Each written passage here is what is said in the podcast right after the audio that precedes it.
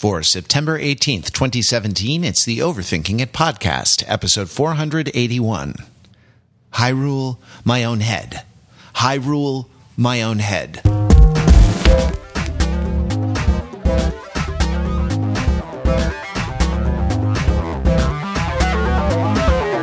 This is Overthinking It, where we subject the popular culture to a level of scrutiny it probably doesn't deserve. The Overthinkers are like your smart, funny friends from the internet. We're never happier uh, than when we're hanging out together and talking. Usually we talk about our favorite movies, our television shows, our music, the things we're reading or experiencing, but, uh, but sometimes we just like to hang out and talk. And there's no one I like to hang out and talk more with than my friend Pete Fenzel. Hello, Pete. How are you doing? You know, I'm doing better this week than I was last week, Matt. That's for sure. You had the you had the and I'm I'm Matt Wrather, by the way, and and uh, it seems like what this is one of our story two handers, Pete. What what uh, uh, you were off from the podcast yesterday, so I had no knowledge of your uh, last week. I mean, you were off from the podcast last week, so I have no knowledge of your life whatsoever because the only time I'm aware of you is when we blink into existence for these one hour episodes and then blink out of existence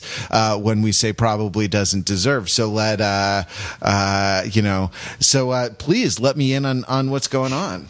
So it's not that exotic. I just got my wisdom teeth out. So which I'm, we I'm are, older. We are yeah. we're getting a little long in the tooth for that. yeah, sure, sure, sure. Uh, but I missed a podcast because I had to get my wisdom teeth out, and I'm a little bit older than I should be to get this sort of thing done. If this is something that you have on your docket, I would advise you to get it out of the way. It does not get easier.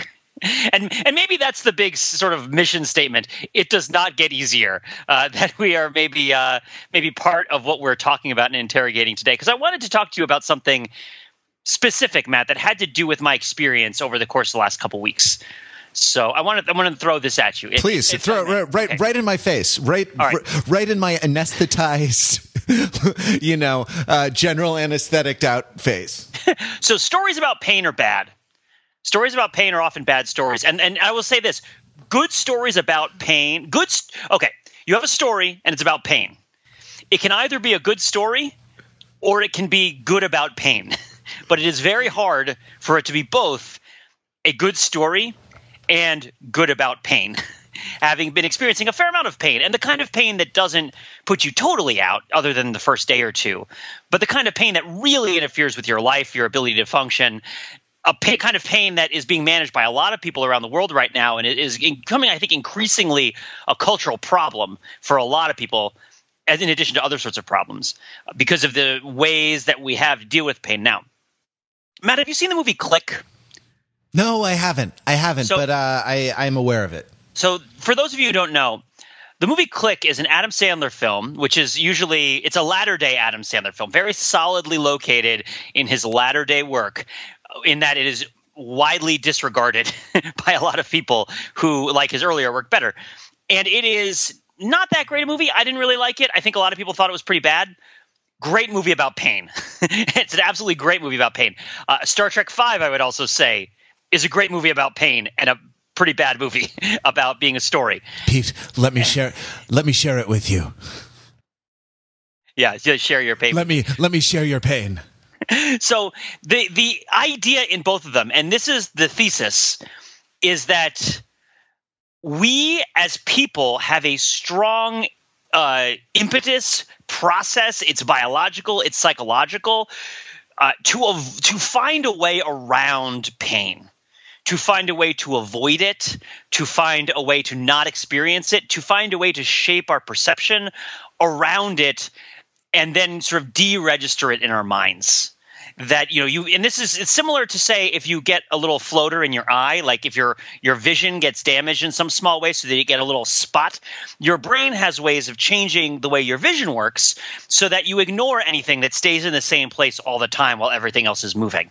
And you end up not really seeing the sort of scratches and pops as much as you might that might cloud your vision. And i kind of feel like pain is similar in that um, we are sort of taught through the culture that pain is a sort of proactive, active, conscious experience.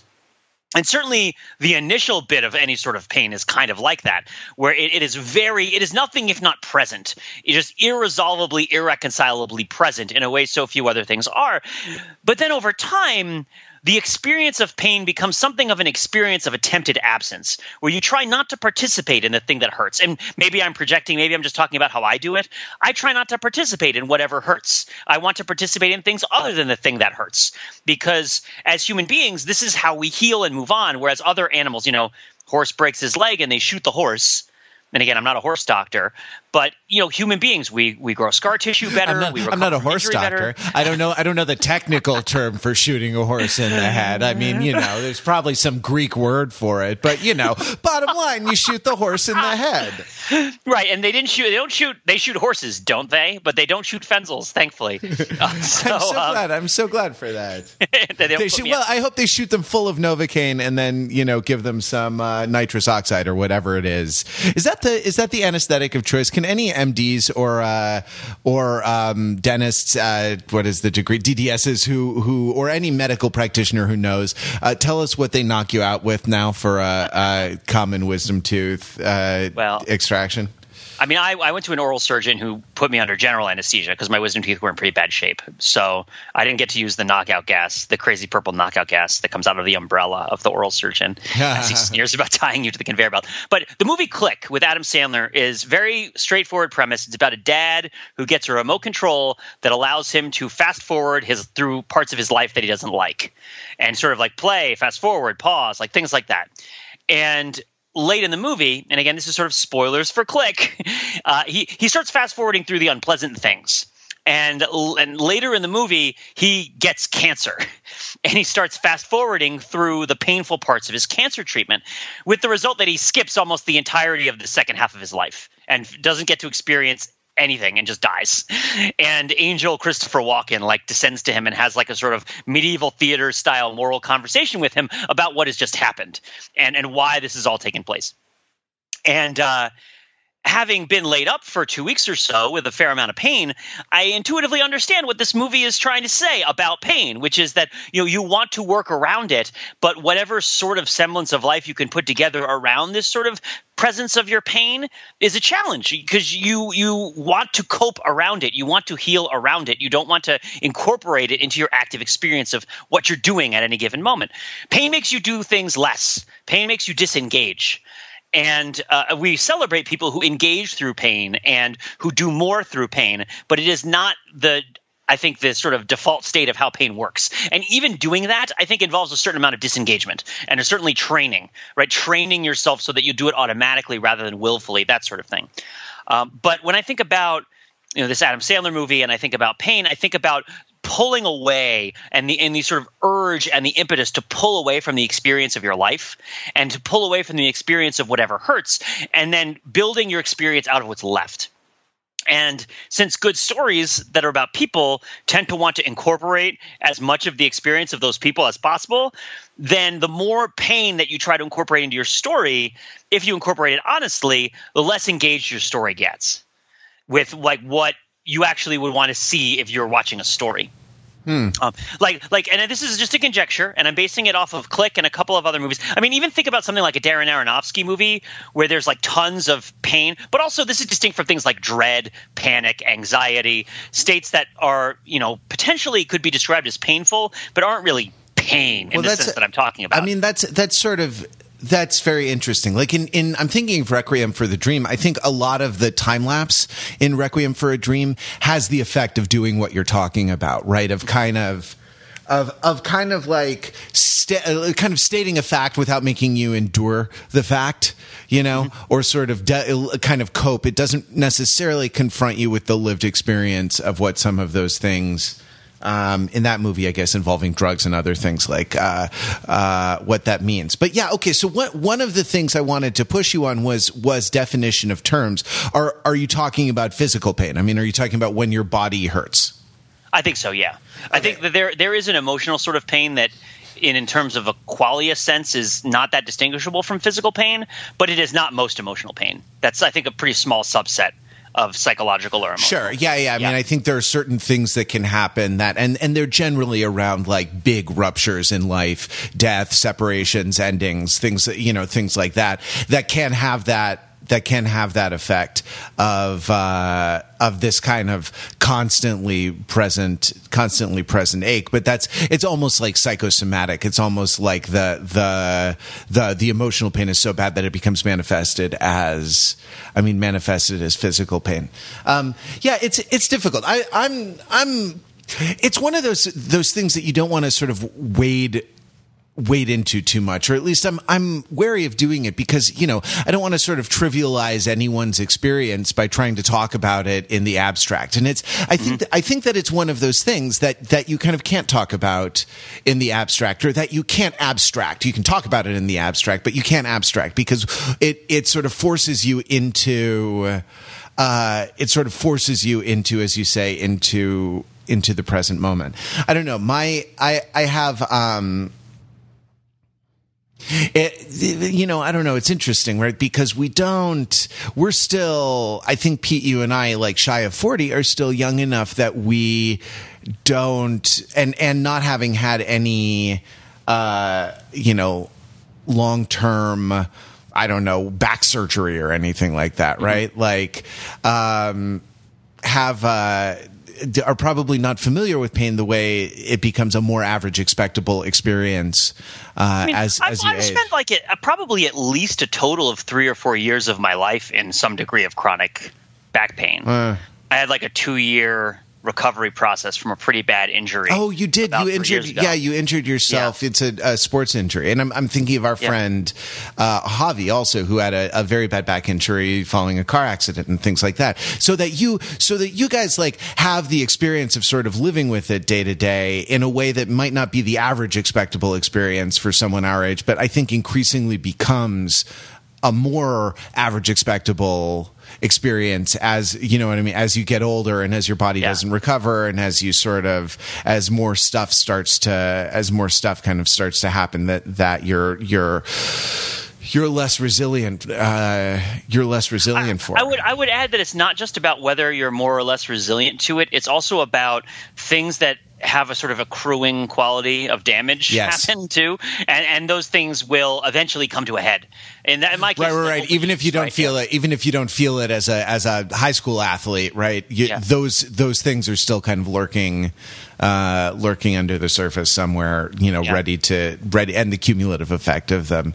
Um, yeah, I mean that's that's I don't know. It's sort of. I mean, are you are you struggling with this, Matt? You seem to be struggling with this. I mean, I'm, this, I'm is, struggling. this is exhibiting what I'm talking about. It's a hard subject to discuss and to storytell about in an active, present way. Uh, for a bunch of reasons. Anyway, no, continue, continue. I mean, are you are you familiar with the? Um, I don't know. I, I, I feel like there is pain. There's the fact of it, and there's the kind of sensation of it. But it's it's almost impossible I think to separate it from the narrativization because there's a there is a constant self narrativization that goes on, right? Like we sort of run storylines in in our heads a lot, and that's it's never like you know, oh, my hand hurts you know, right? Like, or uh, with me, I have a, an Achilles injury from from uh, from running, and so I've been I've been uh, off my feet for a little. Well, not off my feet, but off running for a little while, not even walking that much, and and um, it's like, oh, my my tendon, my Achilles tendon hurts today, and that's just a that's just a thing that happens. But then there's like there are uh, psychological things that that come in with that. There are sort of storylines that run run with that, like oh, I screwed up somehow by you know by getting this running injury, and what an idiot I am for having done that, or or oh God, what if it never gets better? What if I'm just you know limping around the rest of my life, or what you know what I mean? What if this is the new normal? Um, and uh, and things like this. Are you my a lot of my thinking about this is sort of influenced by something that that I'm investigating currently, which is you know meditation and and uh, and kind of Buddhist thought generally. And I'm not I'm not a Buddhist. I have too much respect for the people who dedicate their lives to that path to uh, to ever uh, claim to be you know anything but a very curious bystander.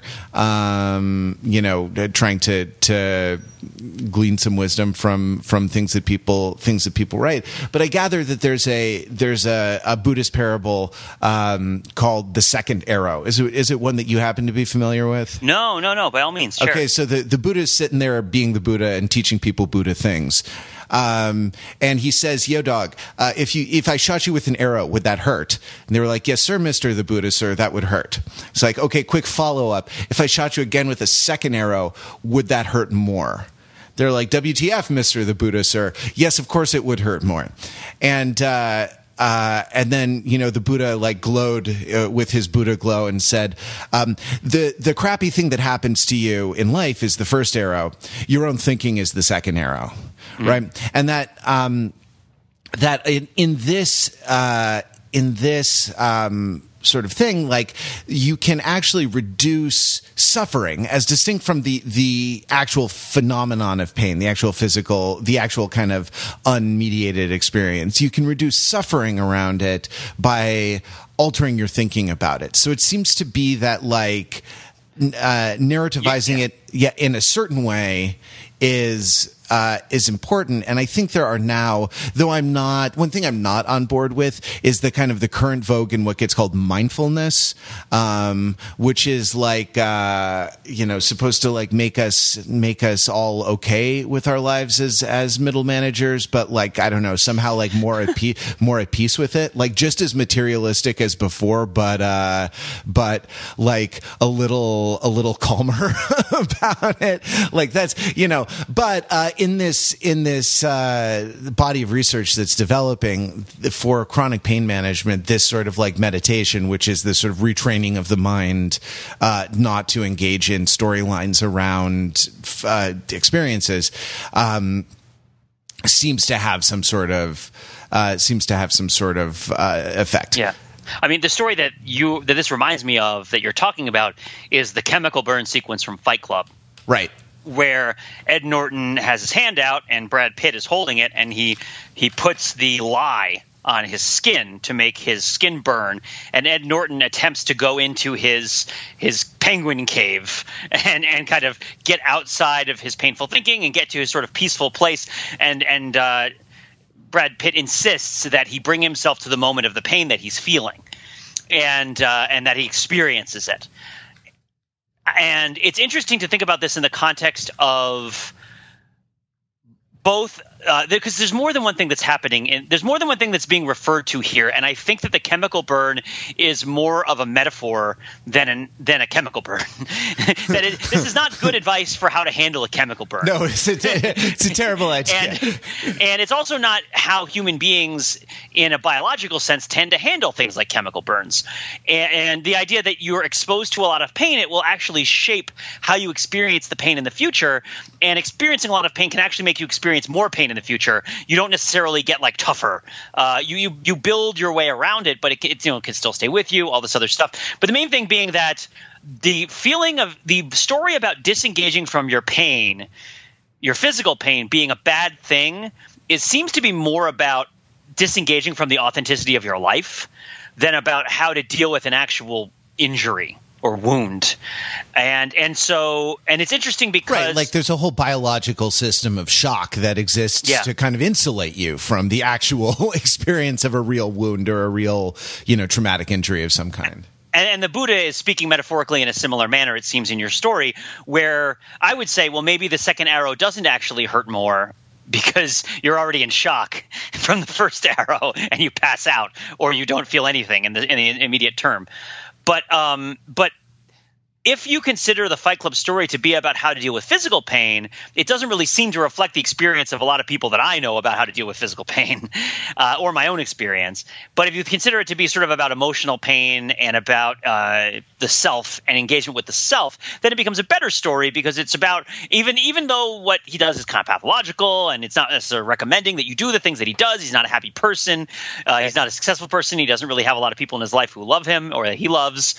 Uh, you know, he's not he's not he's Charles Barkley playing basketball with Barney the dinosaur. He's not a role model, right? Um, but it is it does feel like the gears are meshing and that there's a story that's being told that has human stakes and in doing that it is getting away from this idea of how kind of pain tends to actually work, or at least it, how it feels to me uh, that pain works. Sure. I mean, one of the things one of the things that that happens in the kind of uh, quote unquote mindfulness based training for pain management is to to actually sort of feel the the pain, to kind of experience it, mm-hmm. and and experience the the dimensions of it rather than trying to ignore or avoid it. Um, you know, the idea being yeah. that those. Uh, that those uh, those mechanisms, those psychological mechanisms, can kind of trap you at a plateau level of it, mm. and are actually not uh, super adaptive in terms of making it. Uh, you know, uh, making it better, making it more man- more manageable. Yeah. I guess you know to yeah. to the extent yeah. that it is. Now, what makes me think of is this is a meditation technique, so it requires focus. So they're saying that one way to deal with it is to just focus on it and to feel it and to kind of put everything else aside for a moment and and not have any sort of impetus to have to do anything. That is that to me is the most useful thing about mindfulness in general. And again, I don't necessarily ascribe to it as, as a personal identifier, but I think there are things about it that are good. One of the things I think that is good about mindfulness is letting yourself uh, accept the notion that you don't have to do any anything about everything that you feel that something can be a strong emotion something if you are the kind of person who tends to feel like you have to do something to react to something that you feel that can create a lot of problems because your feelings are hypocritical and logically inconsistent and also sometimes self-destructive so you don't always need to follow a course of action that's related to what you feel uh, yeah and, or you, you yeah. also don't have to, to follow the first course of action because very often those things are sort of ingrained patterns that you kind yeah. of engage in engage in without without reflection Right, right, and and so. Uh, but at the same time, if you get caught into the reaction of I'm going to disallow myself from feeling this at all, I'm going to completely shut it down, I'm going to completely uh, deny it, then the subliminal action that comes with it, you don't really have a, an active sense of it at all. But uh, for being mindful and actively experiencing a feeling and not doing anything about it, think of all the other things in your life that you aren't experiencing in that moment and uh, I think that's a big deal. Like I think about myself lying on the couch and playing Zelda Breath of the Wild, which is amazing. And you should check out the Pete cast about Zelda if you're an overthinking it member, because I liked it a lot. I liked recording it, and it meant a lot to me. And I hope and you guys like it too. Oh yeah, it's great. And and if you're not a member, you should be you should become a member of Overthinking and support us with a small monthly uh, small monthly fee and get awesome stuff like the Pete cast. And so when I think about lying on the couch and playing Zelda, and I think about you know the game kind of fading in and out, and the screen getting light and dark, and in the moments where the screen is dark, my TV screen, looking in the screen and seeing the reflection of myself, and I'm just lying there on the couch at sort of a 30 degree angle, right? Like like barely my head is sort of like barely not parallel to the horizontal axis of the seating area. My head is like back and just no active musculature above my shoulders is engaged. I am just sort of not participating in the suspension of my head in any meaningful way because it's all pain. Like everything going on in my head at that moment is pain. Yeah. I have a headache because of I have caffeine withdrawal because I'm unable to drink coffee. I, you know, I've, I've got a toothaches. I've got jaw aches because they pried my jaw open so hard that I sprained or hurt the joints in my jaw. You know, like all that kind of stuff. But I'm participating. What I'm participating in, my world is the Zelda. That's what's going on. And not the and I'm trying to not participate in the world of the wisdom tooth pain. Now I could put aside the Zelda and and participate in the wisdom tooth pain, or I can put aside the wisdom tooth pain and participate in the Zelda. What's really hard to do is to be John McClane, where you are both crawling across the floor over broken glass and planning the next three steps in your terrorist's situation, right? Like your your terrorist situation, as it were. Um, it, it is hard to sort of have the full experience of everything you're engaged with when one of those things is a very sharp, uh, immediate, powerful physical pain stimulus, mm. and and, uh, and so I guess we're talking both about the idea of getting into a mental state where you're reducing your sense of sensation in general, and also getting into a mental state where you are isolating your sense of sensation. Both of these involve disengaging from the sort of uh, conscious experience of yourself that comes and goes with your waking and sleeping. Yeah. Which is a sort of the basis of the person that is the story person. The the story of my life. I you know, I bring her home, I drive all night to keep her warm and time is frozen. Like that that story of your life um, uh, is uh, is a story of a conscious person for the most part. And and that's a thing that kind of comes together and falls apart and so uh, which and I hate it. I don't know if you do, you hate this, but I hate it when my conscious self falls apart. Oh my goodness, it is terrible. I hate being under the influence of sedatives or or, or being under. Oh God, I had horrible, I had horrible visiony dreams about Jamie Lannister uh, and I going on some sort of death quest on a train in the desert and becoming two dimensional, like some sort of true detective thing. And it was totally messed up being under the wisdom tooth drugs and then waking up in the middle of the procedure and being like, Am I supposed to be awake? What's going on? Um, Well, but yeah, you know, anyway, anyway, yeah, exactly. Percocet is a flat circle. Percocet is a flat circle. But I, I guess part of what I'm saying here is um, you could even use this as an interpretive avenue for looking at stories. Next time you see a story that seems to be missing something, like missing a lot, uh, maybe ask yourself: Is there a lot of pain that is exists in the sort of realm of experience this this story is associated with?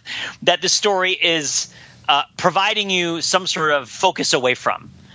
Uh, and I think that a lot of a lot of three camera sitcoms kind of work this way, where there's something about it uh, that the experience of it would be more full if you were to assume that watching it you're also suffering from some sort of horrible injury. And that like this is the thing that's supposed to make you that this is the thing that's supposed to pull the degree of your attention and the degree of your conscious construction of yourself and the degree of your of how other people consciously construct themselves. This is the sort of uh, not even multitasking not even like full tasking like 0.75 tasking uh, that that you do in order to continue to exist as a person when you're in pain Yeah, that, that there's kind of a palliative effect to the uh, there's a palliative effect to the three camera sitcom to uh, to Home Improvement. I mean, Home Improvement. It's not exactly self improvement, but it's uh, it's self maintenance at least. It is funny. You it is funny to consider home improvement from the standpoint that the only thing Tim is trying to fix is his own body. Right. That he's like in a coma and he's like trying to repair damage to his organs. And he's like, Oh, more power. Ho ho ho. And it's like, Tim, you're destroying the house. Well, that Like, would be that would be a Star Trek: The Next Generation episode. That wouldn't be a Home Improvement episode. Wilson and the fence is like the veil to the other side. Yeah, exactly. It's like one moon circles, or uh, or what's the thing? Oh, it's a cellular peptide cake. Um, exactly, exactly. That's exactly what I'm talking about. yeah, it's well. When, when once you get into that, we are we're kind of uh, squarely in the realm of of metaphorical pain or sort of emotional emotional states that sort of correlate to pain in our discourse about them, right? Because like the sort of anesthetizing, uh, the nest, the anesthetizing effects of home improvement sort of work on your crappy life. They don't necessarily work on your sprained ankle, you know, and that. I uh, know. I think I mean there's a reason that they play it in hospitals, right? I get- like the TV in the hospital doesn't tend to show you like the latest uh, Netflix documentary about how killer whales are being tortured. I was uh, I was in the I was in the hospital a couple years ago, um, waiting through a quintuple bypass. It took a, a whole day, and uh, it was not, not you not doing it though. no, no. I was I was waiting through the quintuple bypass Yeah. for for someone I know who was the patient, and. Um, the, the, TV was on uh, like USA, and it was it was playing you know like edited Steven Seagal movies or like level a level of a film like that, and this was like this is absolutely inappropriate for uh, it was a VA hospital too, which sort of adds flavor to the. Uh, um, to the whole thing. Well, okay, so I mean, fair enough, but the the I I, I would suggest that perhaps the most the more common use of them of of the more opiate of the masses type of of television is uh you know is a kind of distraction from the uh is a dis- is sort of a distraction from from the level of reality. Like one of the things that you're talking about in terms of or one of the things that's implicit in what you're saying about um being able to choose to participate in in Zelda or uh, choose to participate in the apocalypse that's going on in every part of your head at a, a given moment, right? Like uh, One or the other. Yeah, the the apocalypse in Hyrule or the apocalypse in uh you know in your own biology is that it it seems to to point to something like ego splitting, like something that that psychoanalysts call ego splitting, which is that there's like an observed and an experiencing self, right? That you can kind of that there is some sort of executive function. Um, that like uh, uh, it's it's sort of a trolley problem. It's not not a trolley problem, right? Because there is an executive you kind of at a switch, which is like Hyrule, my own head, Hyrule, my own head, and then there's kind of the experiencing you, right? That's going to go, that's going to kind of deal with the consequences or of whatever the switch flipper.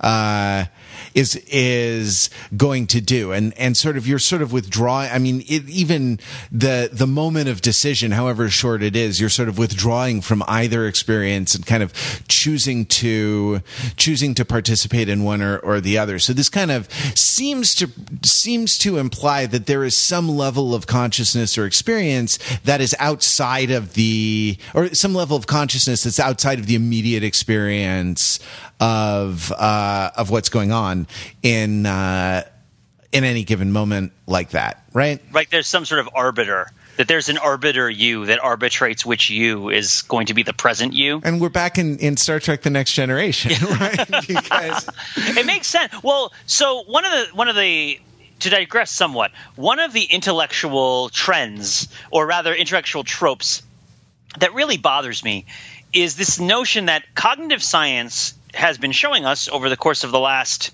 you know 15 years or so different instances wherein uh, observable observable phenomenon can be shown to foil our idea of how decisions happen.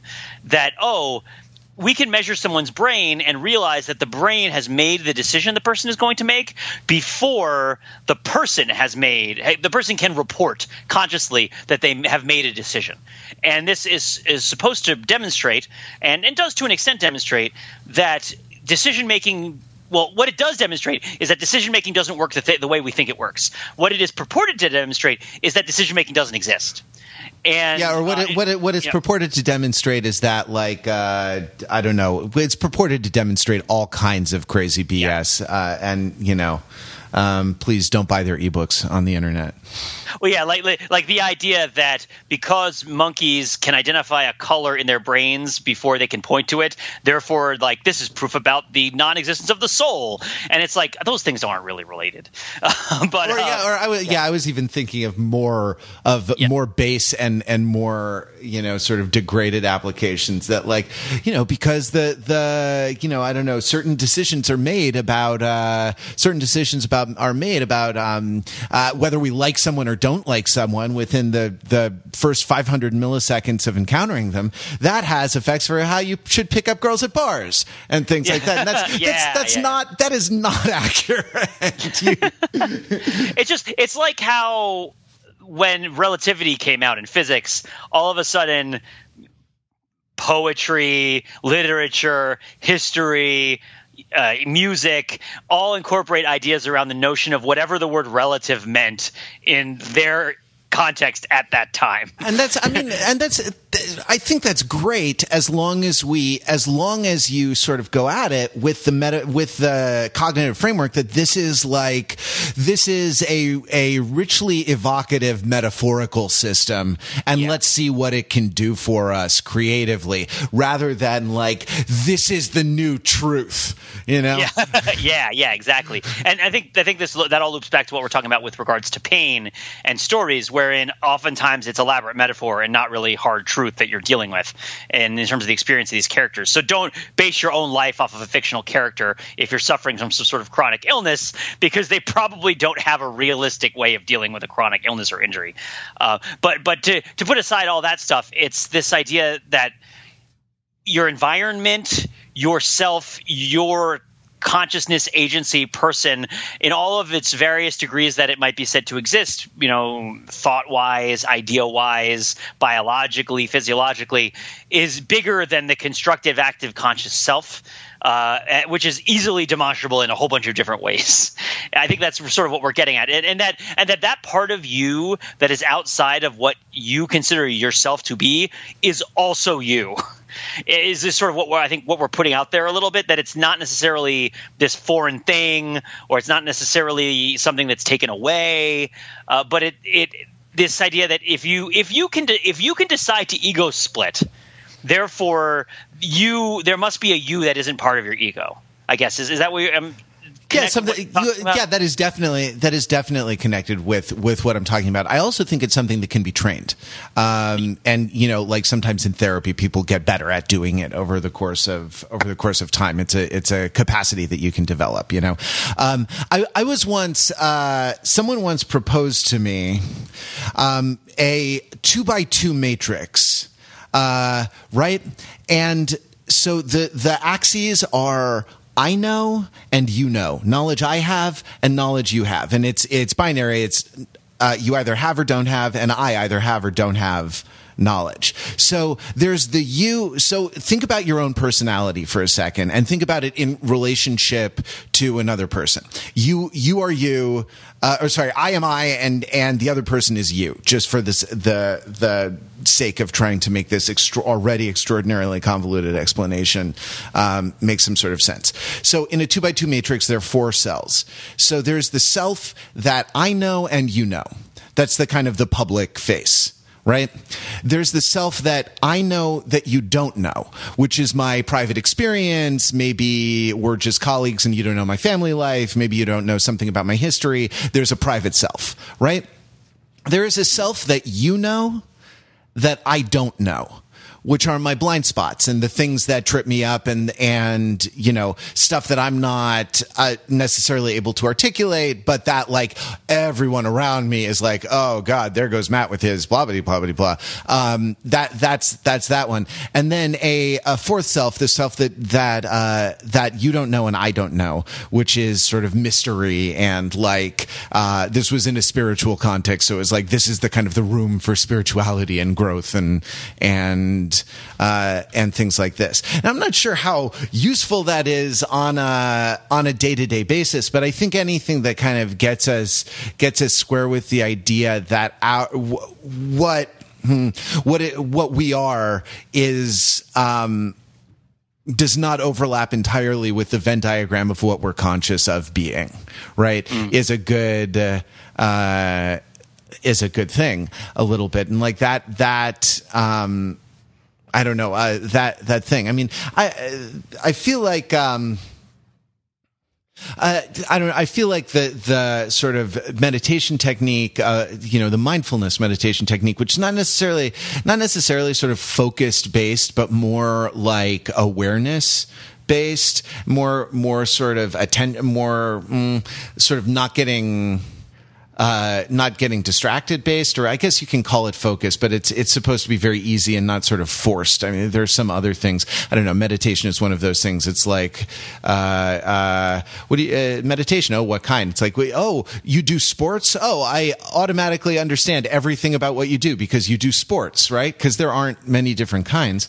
Um, and you know, in my sort of uh, investigation into it, I feel like you you just scratch the just scratch the surface. But the the um, it it does seem to me to militate against certain certain trends of the environment that I think are not super adaptive like uh, uh distraction like constant distraction is is um constant distraction is one of them. And also sort of like just not uh not having to do not having to um uh, react or respond in a way and just kind of just kind of experiencing trying to experience phenomena even just the phenomena of thought.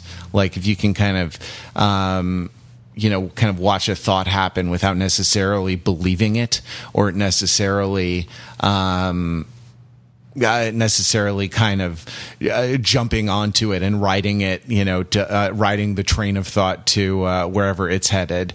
Uh, it it I don't know. It sort of tends to help in the day to day, and that too is a kind of a thing of ego splitting, like like we're talking about, where there is there is a kind of an uh, an executive self and a uh, and an observed self. And I'm, I'm sure like as as regards the the practice of meditation my my explanations are really inexact or or, or crappy but it doesn't um you know but it it doesn't uh uh uh, it doesn't matter really because the the observed and the the executive self like are are these two. I don't know, like the the extent to which you can make your executive self more of a caretaking executive self as opposed to like a sort of stern disapproving executive self seems to be.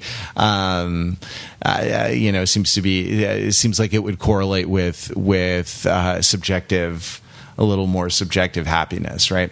Um, and and that this is why, yeah, I mean, it is it is interesting. This is why it seems difficult to sort of tell stories about pain uh, because it doesn't it doesn't kind of admit to the executive self it's just kind of a flood of it's just a flood of experience that that that that traps you a little bit in in uh, in that right it definitely foils your ability to control what part of yourself is yourself and that and that kind of coherence of that seems important in narratives based on the odyssey which is because because Odysseus is the great contender and he endures a lot of pain.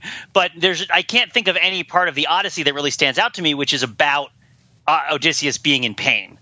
There's definitely parts of it where he's in pain and where it's important to the story that he's like when he's hanging from the plants over the maw of Charybdis. Certainly, that's not a comfortable situation. But the story isn't about how his arm hurts.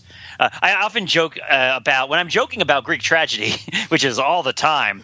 I like to joke about Philoctetes, which is because uh, you know we we have these ideas that come from the Greeks through the Romans to us, and the Romans came up with these very simplified ways of referring to what happens in Greek tragedy, uh, such that it seems more systematic and more organized. You know, in ways that the Romans would be comfortable with. Like, oh, so you check one of these three boxes, you check one of these five boxes, and then you're all set.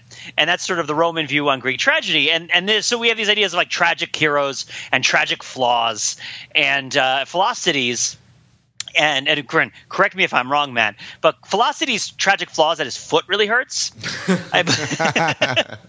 which is what I love about it, which is that like his foot is infected, and I think this is the story is that Philoctetes has the access to the bow of Hercules that needs to get brought back to Troy in order to win the war, and there's like a prophecy or God says they need to have the bow and arrows to win the war. And Philoctetes, but Philoctetes got an infection in his foot and was left to die on a random island. And so somebody has to go back and get him. And he's just like, oh, I'm in so much pain. Oh, it sucks so much. It hurts so much. It's so bad. And and, it's like, uh, okay. and, a lot of the story is kind of taken up with Philoctetes complaining and being unhappy. And there are other themes to stories. It's better than that. But the idea that this is sort of a tragic flaw of his personality is kind of amusing because we don't think of that as a as something that's characteristic of a person uh, or a hero. That although it's funny because we'll say it as being characteristic of people we know all the time, like oh that person is always complaining or always seems unhappy, right? Like like, but we don't think that of uh, like, well, who, what do you think about the Avengers? Well, this one's always in pain and always complaining. Like Hulk always has to ice his lower back. Like that's not really how it works. That gets kind of omitted from a lot of our fictional characters. And I think you think about Odysseus dealing with pain. It's what he does other than the pain that becomes the story. It's the things that happen other than the pain that are that become uh, what we think of as him. And this this. Uh, executive self, this ego splitting that happens, happens in the story too it happens in Click. Click is about this. Click is like the Odyssey, in that it's about a contender who is getting supernatural help and is dealing with situations that are intolerable and finding a way to tolerate them. Right, with with, with Christopher Walken as the shrink, right? Like yes, to, and, to... and, yeah, and, and with the the ultimate goal of rejoining with his wife uh, is what, sort of what he's trying to accomplish in both stories. It's really just a shot for shot remake of the Odyssey, is what I'm saying. well, yeah, it's it's interesting to talk about it uh, phenomenologically because it's it's very hard not to get into a kind of moral uh, discussion about it, right? Like, because I think there's sort of a normative claim that like Adam Sandler should not make movies. Oh, sorry, uh, Adam Sandler should not skip parts of his life that he finds unpleasant, right? That uh, it's um, that this is bad for him to do. It's it's negative. It has bad consequences and sort of ne- negative uh, consequences on on uh, on all of the other people. And a little bit like who who are we to say? Uh, I disagree with you on that. Uh-huh. I, I I think that you shouldn't do it. I think that, but I think that might just be a very subjective sort of statement that is based on really core ideas about who you think you are and how you think you would do it. Um, like I mean, the big thing is is oh, you know you know what they used to say religion opiate of the masses. You know what the opiate of the masses is now, Matt? yeah, it's it's opiate, it's opioids, right? synthetic derivatives and synthetic uh, uh, imitations of it. Yes, which is that you do have an option in today's society to skip a lot of the pain that you're feeling, and a lot of people are doing it, and it turns out to introduce a whole bunch of problems to everybody else as well as to you. So maybe, maybe there is, and again, I'm not saying that I want to be a jerk to people, but uh, I'm not saying I want to be really rude. You certainly want to handle these things in a sort of civilized and nice sort of manner. But I, I think that it, and I can understand why you would not want to make this sort of moral claim about other people because certainly my pain and your pain are different. But based on my own experience of my pain, I definitely think there's something to be said for not letting the really powerful biological and physiological urge to compartmentalize your experience away from your pain. Like not letting that consume your entire experience of yourself. Like i tend to think that like drawing some sort of line even if it involves forcing yourself to experience pain as hard as that is like and again, you can't go as far as Fight Club. It's not like holding your hand out and chemical burning yourself is a good thing. But Click, I think Click is a good movie about pain because it shows you the real cost of of prioritizing pain management over everything else. Sure. Well, it's a, it's, yeah, you say cost, I would say trade off, right? Yeah, trade. Is another, is another way of looking at it. And it, it does, you're right in that it does kind of get to your idea of the good life, right? Like, uh, uh pretty quickly because there's, there's, I don't know, perhaps a severity or a, a duration, um, beyond which you know that that resolve starts to crumble. But you know i don't know. I, I, mean i i don't know. It's i mean I, it's funny. I i connected it early in our conversation with with aging and it's mm-hmm. it's um it's a related but distinct phenomenon i think right? Like when when i sort of think about it my stock joke about the the age I am is that I, I, don't consider myself old by any means, but I have crossed the threshold where I have to do things proactively not to hurt all the time. Right? right, right. Like, and that's some of those things are, are things I do and some of those things are, are things I don't do, right? Like avoiding certain foods or avoiding, uh, uh, certain foods at certain times. Um, the, the stretching like religiously before I, you know, before I do stuff, doing my like physical therapy exercises for this stupid Achilles thing. Like, and, and, uh, uh, you know, and more, more and more, you sort of start to, um, you start to it's it, i'm i'm taken with your uh, correction of me from before. It's not it's not that you start to uh, become more vulnerable. It's you start to kind of become more sensible of the vulnerability that you had all along right? Yeah. And that's uh um you know one of the the sort of privileges of youth is that you you get temporarily to ignore that uh, vulnerability in in certain ways which is one of the the sort of great gifts and also downsides of of that time. And um you know that that uh, the when when we said we were when we said we were going to talk about uh, talk about topics around this area, um, Jordan Stokes piped in in our chat room and said, "Oh, tell the uh, tell the podcast audience that I, I'm so old I managed to sprain my foot in my sleep." The other night. like when when he stepped down on the ground, he found he found out that uh, he would be favoring favoring the other side all day, um, and that like uh, you know there there is this. Um, I don't know. I, I'm sort of open to the idea that that uh, my convictions about these sort of things change as my experience and values change as I age, yeah. you know, and that, yeah. that, um, and, and actually that, you know, what is different? What is the kind of the right, uh, the right set of decisions for a younger person might not be the right set of decisions for an older person. I don't know. It's it's uh, it's difficult to say, and you don't want to like uh, you know uh, trivialize or invalidate anybody's experience because these things are so subjective and so personal, right? That's true. I would even say, and again, to, to really get more into aging here, one of the foundational i'm going to conjecture this again another conjecture one of the foundational circumstances about building the self how the self develops as you get older i would posit is how you decide you want to cope with the increased demand to divert your attention toward or away from pain that you feel Mm.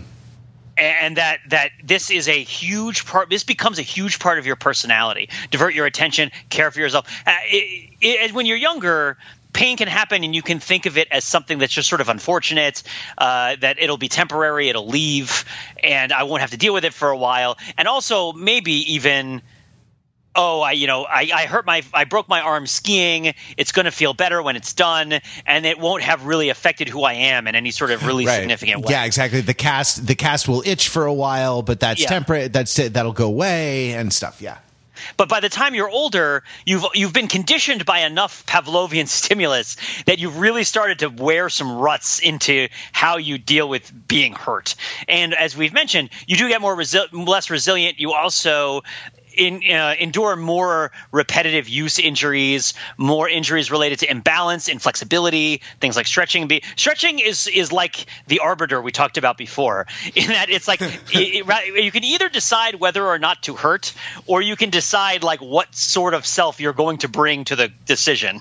right? You can like remove the decision by an order of magnitude or an order of, of degree. You can integrate it into like one one degree, one uh, one prime up or down.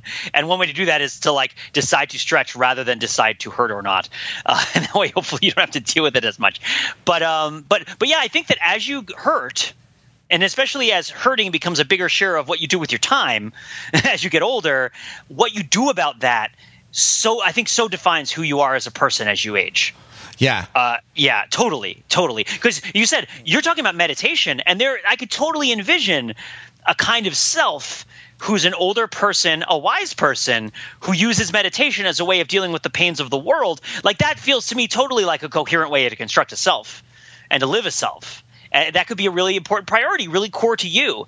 And with it, this notion of sort of non-judgmentalness, oh, I can see how that combines with it too.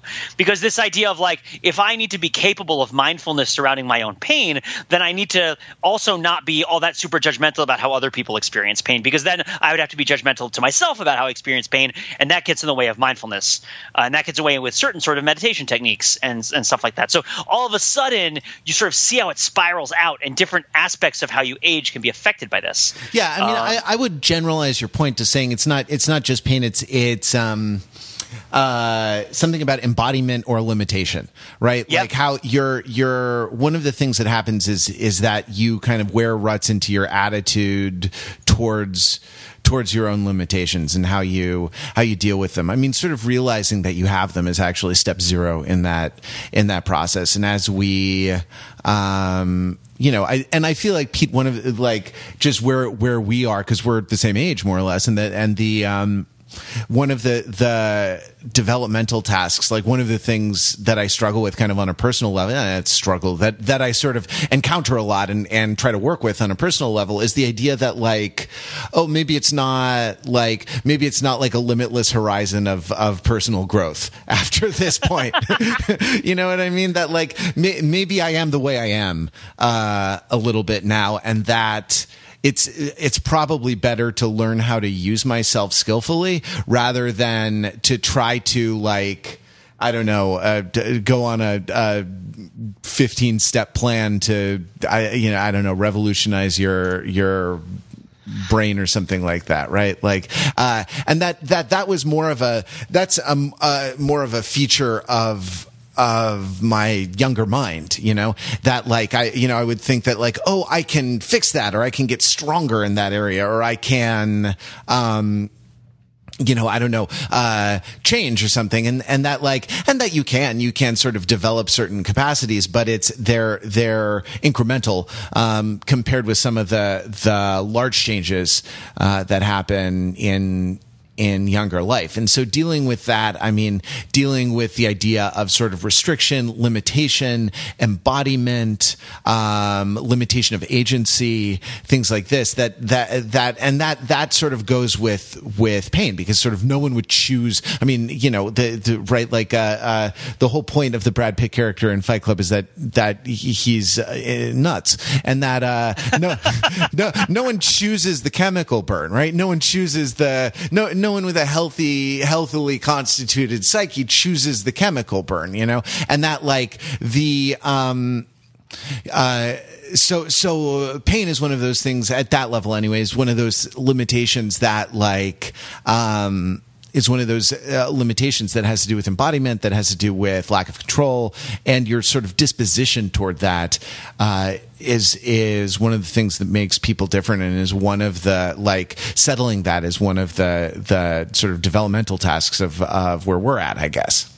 Yeah, it, speaking of dentist offices, surgery offices, this reminds me a lot of one of the things I got to do while I was waiting for my follow up appointment, which was uh, look through magazines. hey, remember that part of pop culture? Right. Magazines. Yeah, that was a thing. Hi- highlights for children. right. Well, I'm I'm looking at what I'm looking at right now is the cover of Men's Fitness, which is such a freaking god awful. I don't want to be mean. I shouldn't be too mean because you know what? I read it and I find it god awful, but I bet you it's good at being a magazine because because this is the whole question of like what is it? What is it to be a magazine? What is a magazine trying to accomplish? And I look at the cover of Men's Fitness. Men's Fitness and Men's Health are sort of similar. Uh, and again, I, I'm not trying to prioritize the male experience. It just happens to be the one that I'm I'm living for the most part. So, uh, Men's Fitness and Men's Health have been a presence in my life for a while in a way that maybe they have not been present in your life, regardless of your gender or sexual expression or anything else. So this is not to say that you have to read Men's Health or Men's Fitness. In fact, I would advise you probably not to. But the point is that it's they've they've over time established this very comfortable place to live. And Men's Fitness, which used to be like Men's Health but without a shirt. Like men's health was like the respectable one that had a shirt, and men's fitness was like no shirts. And men's health would have like general interest stories, and men's fitness would have like more kinds of butt sit ups or whatever.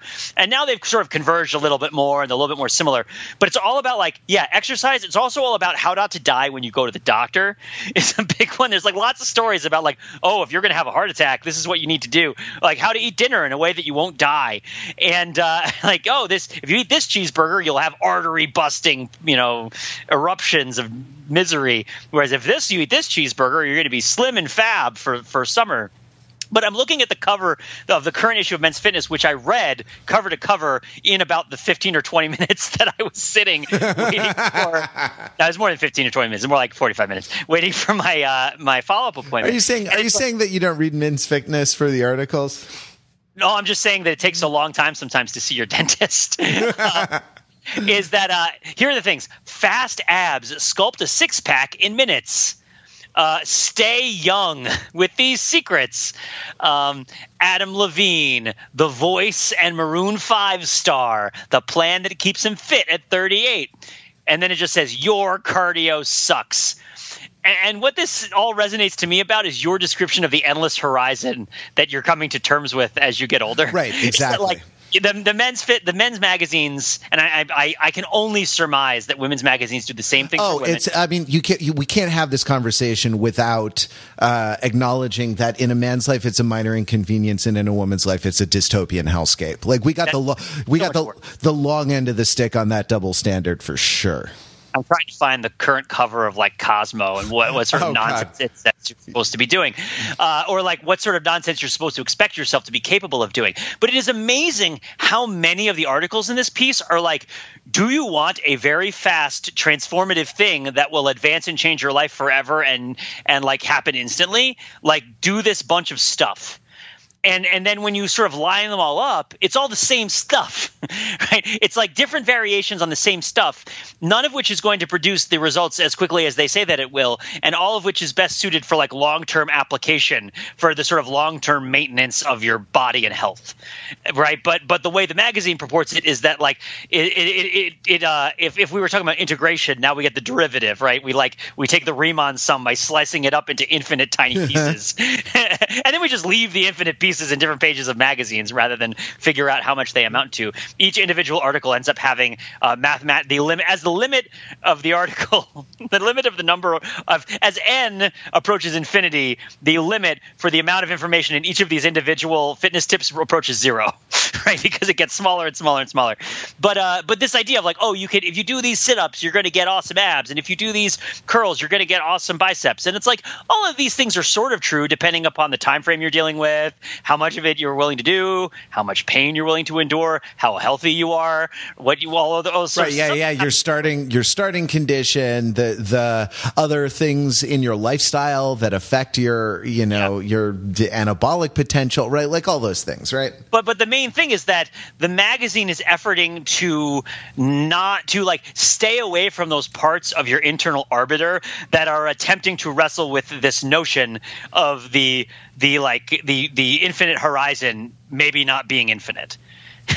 right? Like uh like like like this all being say like that's a really painful and difficult thing to deal with. We're just going to find a way to talk about things that have to do with it. Uh what is it? Tell the truth but tell it slant? Right. That's yeah that's what frost right yeah, yeah. And it's like, we're going to tell the truth about how to maintain yourself as you get older, but we're going to do it in such an indirect and, and fakakta way that we're going to like not acknowledge the passage of time as a thing that exists. It's just this bizarre thing where it's like, do they know? They have to know that there's five different articles that say the same thing in this magazine. oh, uh, of course they do, and you should yeah. always be wary. Like, like I say about cable news, like be wary of of business models that that require you feeling something intense on a periodic yeah. basis, right? Like, beware of business models that that uh, require withholding information from you to like make you get the uh, uh, to make you get the next thing. I'm googling something. Um, and I, I don't want to just I don't I'm not here to to like bury men's fitness because I will say that like we were just also oh, really I'm I'm here to bury men's fitness not not to praise just, it both as a magazine and as an aspiration. Well, we were just talking about how subjective it is and how each individual person has to come up with their own way of coping with these sorts of things as they get older and that becomes a core part of your personality. And what men's fitness here is doing is appealing to a very specific sort of way of doing this, which is not the way that I do it. And so it feels feels very foreign to my identity, and so I lash out at it very fiercely. Maybe the way that you cope is that you get you you spent six minutes a day and you got six pack abs, and that made you feel better about getting older. And like maybe you like Adam Levine or a rock star at 38, and like that's how you're making it work. I don't think Adam Levine is even like Adam Levine is in this magazine, but I'm drifting. Anyway, what were you googling, Matt? What were you googling? So I mean, we, it takes all kinds. It takes all kinds. We have been talking. We have been talking about. Um, we've been talking about uh, uh, the Odyssey before, and it just as, as, we sort of move towards closing, um, it. Uh, you know, it's we we might uh, turn to Tennyson's Ulysses as a Which way we've of done before recently, right? Like in the last six months. Wait, really? Uh, didn't we? I thought we did a Tennyson episode. um, but that, turn to Tennyson's Ulysses. Let's do it. Let's Ulysses, do it. Ulysses finds himself in in a situation akin to what we're talking about uh, yeah. in, at the beginning, and he's very, you know, he's he's very uh, upset about his diminished horizons, literally diminished uh, in his case because he was, you know, out sailing the the Mediterranean and the Aegean and like all, you know, he was out, you know, adventuring, uh, and then he's old and uh, right, it begins. It little profits than an idle king by this still hearth among these barren crags, matched with an aged wife. I meet and dole unequal laws unto a savage race that hoard and sleep and feed and know not me. And like, raise your hand if you've been there you know because that is that's that's like the that's the condition of uh, of middle age i think um, but he sort of takes he he like he takes off at the end of uh, uh, at the end of Tennyson's Ulysses, and his um, his uh, final sort of in the kind of peroration of this poem, his his final line is his his goal, his mission statement. Um, right? Like at the top of, of Ulysses Incorporated's corporate slide deck uh, is written to strive, to seek, to find, and not to yield.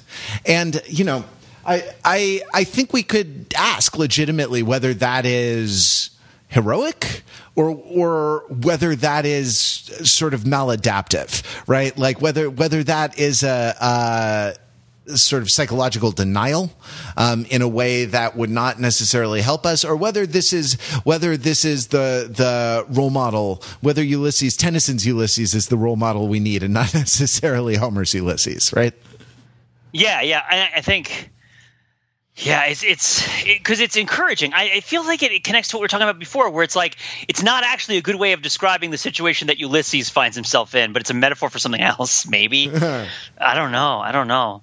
Um, but uh, but finish it up. I mean, what do you think about it? What is, what is your your take on it? Well, it's it's. Uh, I think it's it's difficult. Tennyson lived in a kind of different set of cultural assumptions than than we do. I mean, the the relationship to um, the relationship to youth and age uh, were were a little bit different, but in in in a um, hmm, in in an environment where it seems like the thing that we want to do with age is make it is like erase it uh, without being mm-hmm. seen to erase it, like to sort of. Uh, and and this is too. This is I'm sure I've talked about this before. I once read a, a, journal article or the abstract of a journal article because I could not access the whole journal article or something. But it was in a, in a journal called the Journal of Medical Hypotheses, which is just the most wonderful title for a journal that you could you could imagine. And it was it was talking about how um, the, the, modern economy requires a lot of neuroplasticity.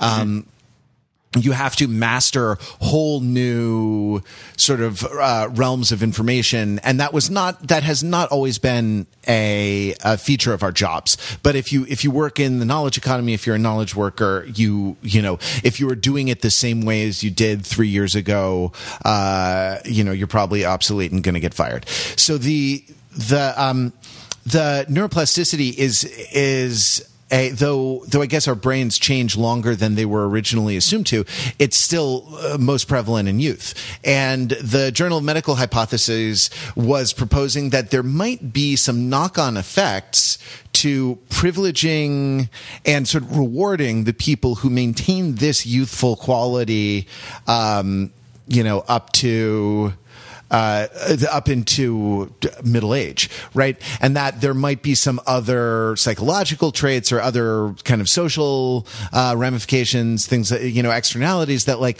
that come along with this, that this sort of economic, uh, this economic change or this, you know, this change in, in the way we work might, uh, you know, do something about change in the way we are. And I mean, one of the things that you, that you notice is that like, you know, you're supposed to like, uh, um, you're, you're supposed to stay young forever you know, and that that that this is something that this is something that is privileged.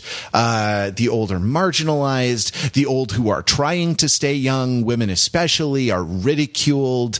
Um, and and and it just it it it seems to me that that there might be something to the idea that we should not uh, that we should value age for the the qualities that it has, right? Because sort of every everything is a trade off, and every stage comes with its own set of strengths and its own set of of blind spots. And you know, like like uh, Ulysses in Tennyson's poem, Ulysses trying to sarge like he's 20 is you know and is not helping anybody uh, least of all him certainly not ithaca uh, hmm. and that's uh, probably something. I mean, I, I would probably advocate a little more uh, acceptance and a little more celebration of difference in the way that we deal with uh, differences in ourselves through time. Interesting. I, I, think when you're you're talking about Ulysses, the piece that stands out to me in talking about this is an essay by Ralph Waldo Emerson called "Circles." Are you familiar with it? Uh, no it's I don't think it's thought of as a hugely major work of Emerson's, but I read it a long time ago and I really liked it. And the sort of framing device of it is uh, it's talking about changing the sort of way that you define the scope of reality that you're concerned with and it's it's you know it's emerson so it's a bit religious and, and it's in terms of explaining these things uh, it uses a, a, sort of divine framework for ideas of of you know natural law and like math and physics and emotion and this idea that that every time you think you've created some sort of frame that explains everything you should consider that there are other frames of a greater degree or a smaller degree that might also expand or contract like your idea of what might be there and that this goes on ad infinitum that there is no uh, static way of understanding everything that's true and that this the one of the things that makes that this makes important is change and and a portion of it is about aging. And I, I want to read uh, a paragraph from this. Uh, again, it's hard to get the sense without reading the whole thing, but I want to read a paragraph of this because it's his. Both it feels like nonsense, but it also feels uh, that there's some aspect of truth to it. If I may, Matt. Please. So okay, so uh, thus there is no sleep, no pause, no preservation, but all things renew, germinate, and spring. Why should we import rags and relics into the new hour? Nature abhors the old, and old age seems the only disease. All others run into this one. We call it by many names fever, intemperance, insanity, stupidity, and crime. They are all forms of old age. They are rest, conservatism, appropriation, inertia, not newness, not the way onward. We grizzle every day. I see no need of it. Whilst we converse with what is above us, we do not grow old, but grow young. Infancy, youth, receptive, aspiring, with religious eye looking upward, counts itself nothing and abandons itself to the instruction following from all sides. But the man and woman of 70 assume to know all. They have outlived their hope. They renounce aspiration, accept the actual for the necessary, and talk down to the young. Let them then become organs of the Holy Ghost. Let them be lovers. Let them behold truth, and their eyes are uplifted, their wrinkles smooth. They are perfumed again with hope and power. This old age ought not to creep on a human mind. In nature, every moment is new. The past is always swallowed and forgotten. The coming only is sacred. Nothing is secure but life transition and energizing spirit. No love can be bound by oath or covenant to secure it against a higher love. No truth so sublime that it may be trivial tomorrow in the light of new thoughts. People wish to be settled. Only as far as they are unsettled is there any hope for them. Uh, and I, I, find this paragraph really interesting, and but I think that there is an unfortunate uh, cost that is paid in the choice of words that Emerson uses because he uses all these words about fertility and part of it is that he's selling a business. He's like selling the transcendental way of thinking and like his lectures and his community and he's excited about it and he likes everybody right? He's like a social guy. Uh, and so of course things are about being and of course when you're talking to people who want to feel renewed you want to talk about like like uh, change being an aspect of like youthfulness and sexiness and birth. Uh, but but but what he's talking about is change, and there is change that is not about birth and newness. Uh, in fact, we would I think we could even posit what we've been talking about this whole podcast is change that is not associated with newness, but change that is associated with with time passing and enduring things and getting through things and being hurt and healing and being hurt and healing, which we talked about earlier as a kind of a unique sort of thing that humans go through among animals. Uh, that we get hurt and we heal, we get hurt and we heal, and we find new ways to continue to keep surviving and doing what we're doing. Uh, and so, this idea that the old grows static because they have this notion of what age is. And if only the old, you're only as old as you feel, right? If you were to feel younger, then you would be younger in your mind. Um, and, and I feel like the the problem there is is the notion of youth, the idea that youth that that youth here is defined as similarity to people who are uh, have fewer years under their belts than you. When what the the reality of youth here is about change which is that as the things keep happening to you and as the pain that you deal with keeps coming and the problems and the, the loss that you have to deal with, the mourning, we haven't gone into mourning and loss, you have to deal with all that stuff that comes along, that can be change for you. That can be stuff that changes who you are. That can be your reaction to that helps redefine who you are.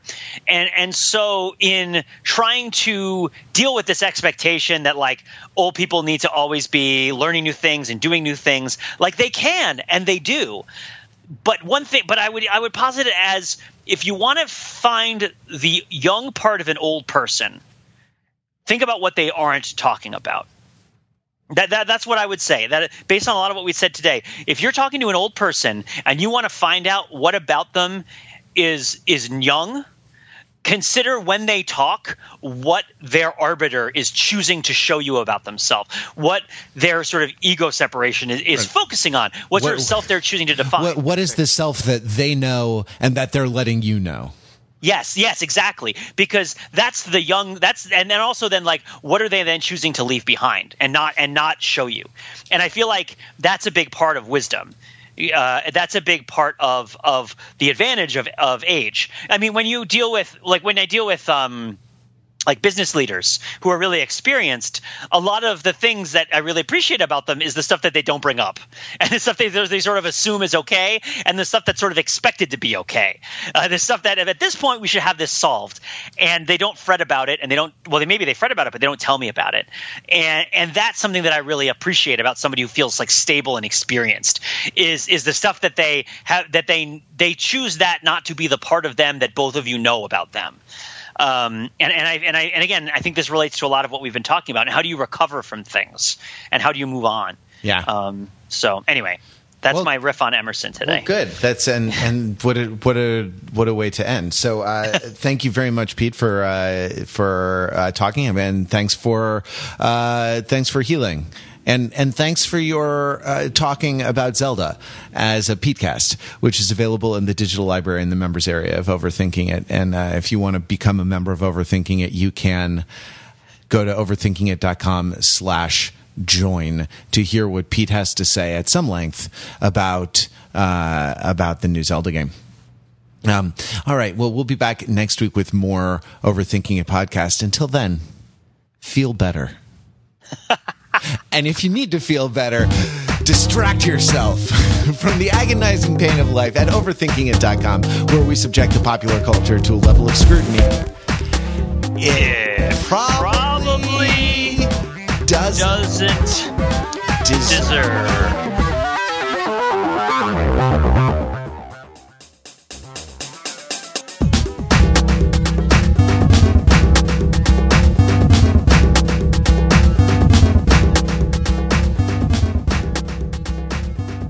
You know, Matt, we didn't consider the primary intellectual and philosophical authority on the subject of pain. Uh oh. Who's that? Uh, uh, Patrick Swayze in Roadhouse. Uh-huh. Uh-huh. you know what he says? What What is that? Pain don't hurt. Think about it.